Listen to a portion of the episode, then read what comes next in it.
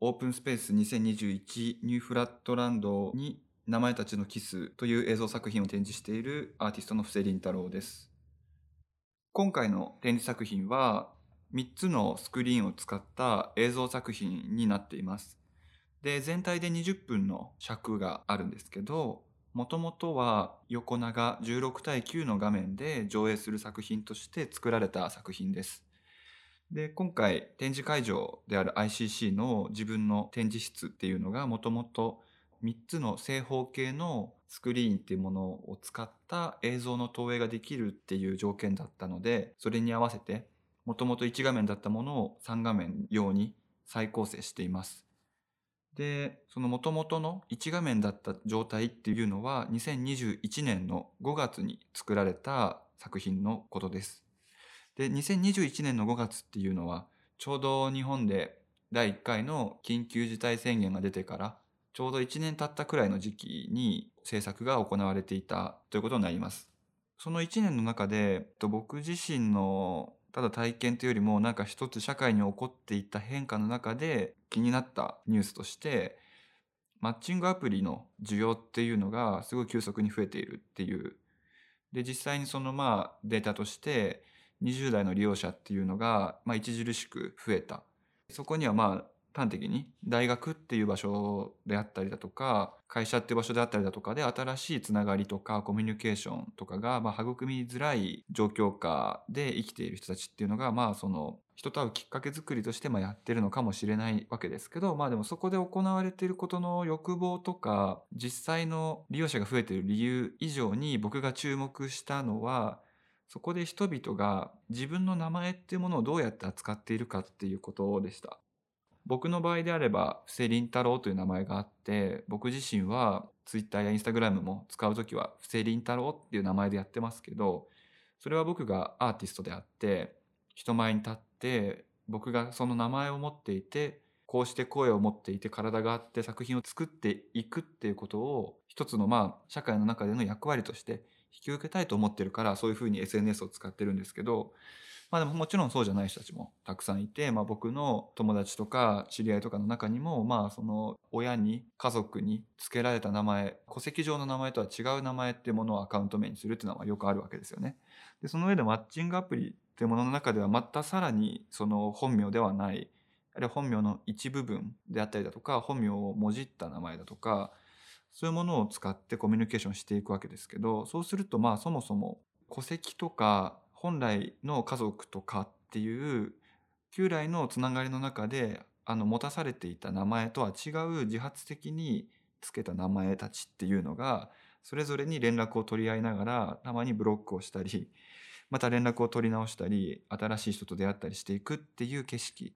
人と人が目的なく出会うことは不衛生であってできるだけマスクをつけて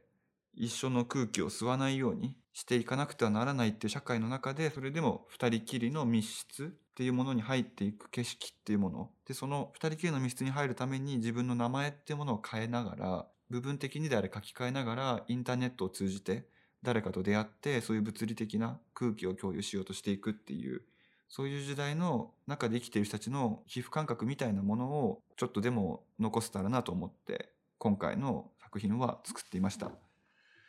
でここまでは僕が作品を作ろうと思った動機なんですけど作り方について説明をしたいと思います。で今回の作品っていうのは完全に一人で作った作品ではなくて音楽であったりだとかデザインであったりだとかで人に協力してもらっています。でもそもそも最初に僕は「名前たちのキス」っていうタイトルをまず決めました。でこのタイトルの中で、まあ、作ろうということだけ決めました。で、まずその上で僕は詩を書いたんですね。で、今回の展示では3面のスクリーンの置かれた部屋の前にすりガラスがあって、すりガラスに詩が彫り込まれてるんですけど、あれっていうのは、まず僕が名前たちのキスっていうタイトルの映像を作るために執筆した詩になっています。で、その詩を書いた上で、新井優作さんという音楽家の方にこの詩を渡しました。で、その上で彼と相談をしながら朗読としてその詩を収録するっていうふうに決めました。で朗読っていうのを6人の方にそれはこうアーティストの方もいれば会社員として働いてらっしゃる方もいればラッパーの方もいてって、それぞれ違う属性を持った6人の方にとある2人の物語っていうものを朗読してもらう。でそれをさらに新井さんがリミックスして音楽として育てていく。でそれが僕のところにまた帰ってきてその上で映像を作ってで最後にま字幕っていうのをデザイナーの人に文字組みをしてもらって日本語については文庫本の文字のフォントと文字の一文字一文字の距離で文庫本スキャンしたみたいにしてほしいっていうのでお願いしてやってもらったりしてっていうので完成しています。で詩の内容について説明すると詩は詩でアノードとカソードっていう言葉をタイトルにつけて書いていました。でそれはネットワーク越しの出会いを電子回路における、まあ、正極と負極の名称であるアノードとカソードを登場人物の名前として表現した物語、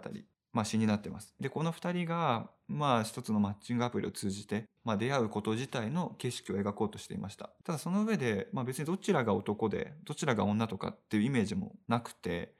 むしろアノードとカソードって言葉はそれぞれの属性がうまく定義できない状態を表現するために選んだ言葉です。アノードとカソードっていうのは電気分解とまあ電池の場合であの正極と負極が入れ替わる。アノードは電気分解においては正極。電子が流れ込む極ですが、電池の場合は負極。電流が流れ込む。電子が流れ出す極であると同時に電流が流れ込む極っていうのがアノードで、カソードはその逆。で、そのアノードとカソードの間に半導体ってものがあると、その電気は光になり、逆に光が与えられた時に電気にするのがソーラーパネルで、みたいな、その2つのアノードとカソードっていう言葉の間で光が電気になったり電気が光になったり2つの正極と負極っていうものの関係がくるくる入れ替わる中でなされている。でそれをなんかネットワーク越しの出会いをなす身体のメタファーとして扱えたらいいなというふうなこととかを考えながら詩を書いていました。でなのでまあなんかその2人っていうものを男男でも女女でも男女でもない仕方で朗読する声にするための方法としてその音楽家の子の方から提案してくれたのが、まあ、6人の方が朗読をしながらどれが誰ってこともなく描かれたテキストが声に出されていくってことの中で作っていただきましたね。でまあなんかそういうふうな、まあ、バトンリレーみたいな作り方の中でコロナ禍の中で親密さみたいなものがどうやって育まれているのかっていうことを考える機会っていうものを作れたらなと思って今回の作品は作られました。今回の展示会場が、まあ、ケーブシステムと呼ばれるヘッドマウントディスプレイではないバーチャルリアリティのための多面プロジェクションのために作られた場所をあてがってもらいただいていて、で、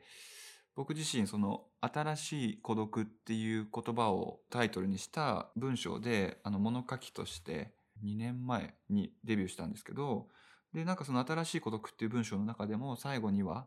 洞窟の話が出てきたりしてて、まあ、今回の場所もケーブってことでゆかりがあって嬉しいなと思ったりしていました。で新しい孤独っていう文章はアーティストが孤独な時間の中で作品を生み出すっていうことをこう褒めそやすというよりも作品を見るために、まあ、ある場所に足を運んで赴いて作品と出会った時にむしろ鑑賞者の側が孤独の中に放置されてしまうようなそういうきっかけっていうのをこの現在の全てがつながりすぎた世界の中で作れるんじゃないかなんかそんなことをよく考えながらいつも制作をしています。で今回3面の画面に直す中で考えたこととしてはあの空間っていうのは一度に3つの画面を見ることがすごく難しい角度にスクリーンが立ってて右のスクリーンを見てたら左のスクリーンは見えないし真ん中のスクリーンを見てたら左右のスクリーンはあんまりよく見えなくて目を動かしたら何かを見逃しちゃうわけですけど当初の映像は一面の画面で16対9っていう人間の目がすごく全体を捉えやすい比率だったものをむしろ捉えにくい比率にすることでそれぞれの鑑賞者が今見てるのは断片なんだっていうそれはある詩の断片だし映像の断片だし誰かと誰かが出会ったことのその恋愛の断片かもしれないしっていうなんかそういうことを鑑賞する中で鑑賞者自身が一つの物語仕立てに再構成するような気持ちが前のめりになるといいなと思いながら編集してました。で、5月の時点のバージョンは結構見た方が映画見たみたいだったとか、そういうことをおっしゃってくださる方が多くて、で、やっぱり映画っていうのはある程度全体を把握できるわけですよね。最初から最後まで座って見てたら。でも、今回の作品はちょっとそうじゃない形で編集がなされてるかなと。もっと断片っていうのが次々にやってきて、その断片をどういうふうに紐づけるかは、それぞれの鑑賞者の人たちのこれまで見てきた作品だったりだとか、生きてきた日々のあり方とか、今日の感情とかによってちょっと見え方が変わったりするようなものにできると、映画が芸術ではないというよりもまた別の形で、その自分の考える芸術の体験みたいなものをしてもらえるのかなと考えていたりした気がします。やっぱり言葉を扱うことがすごく今の自分にとっては楽しいので、まあ、ここでは詩を書いてましたし、最近はどこにも発表してないですけど、小説を書いてみたりとか、実際にある作品について書いた文学が批評なんだとしたら、現実に存在しない自然法則について描写すると SF になって、やっぱりなんかこう、いろんな仕方でそういうことの行き来をもっと自由にしていけたら楽しいなと思っています。それをまた今度はどうやって体験してもらうかとかも好きに考えていいというか、印刷して出版してもいいし、皆さんのお家を回って僕が口頭で喋っても別にいいというか、なんかその自由度があるのがアートの面白さだと思ってるんで、なんかその書くことの楽しさと体験してもらうことの形式の自由度の間で面白い作家になれたら嬉しいなと思っていますね。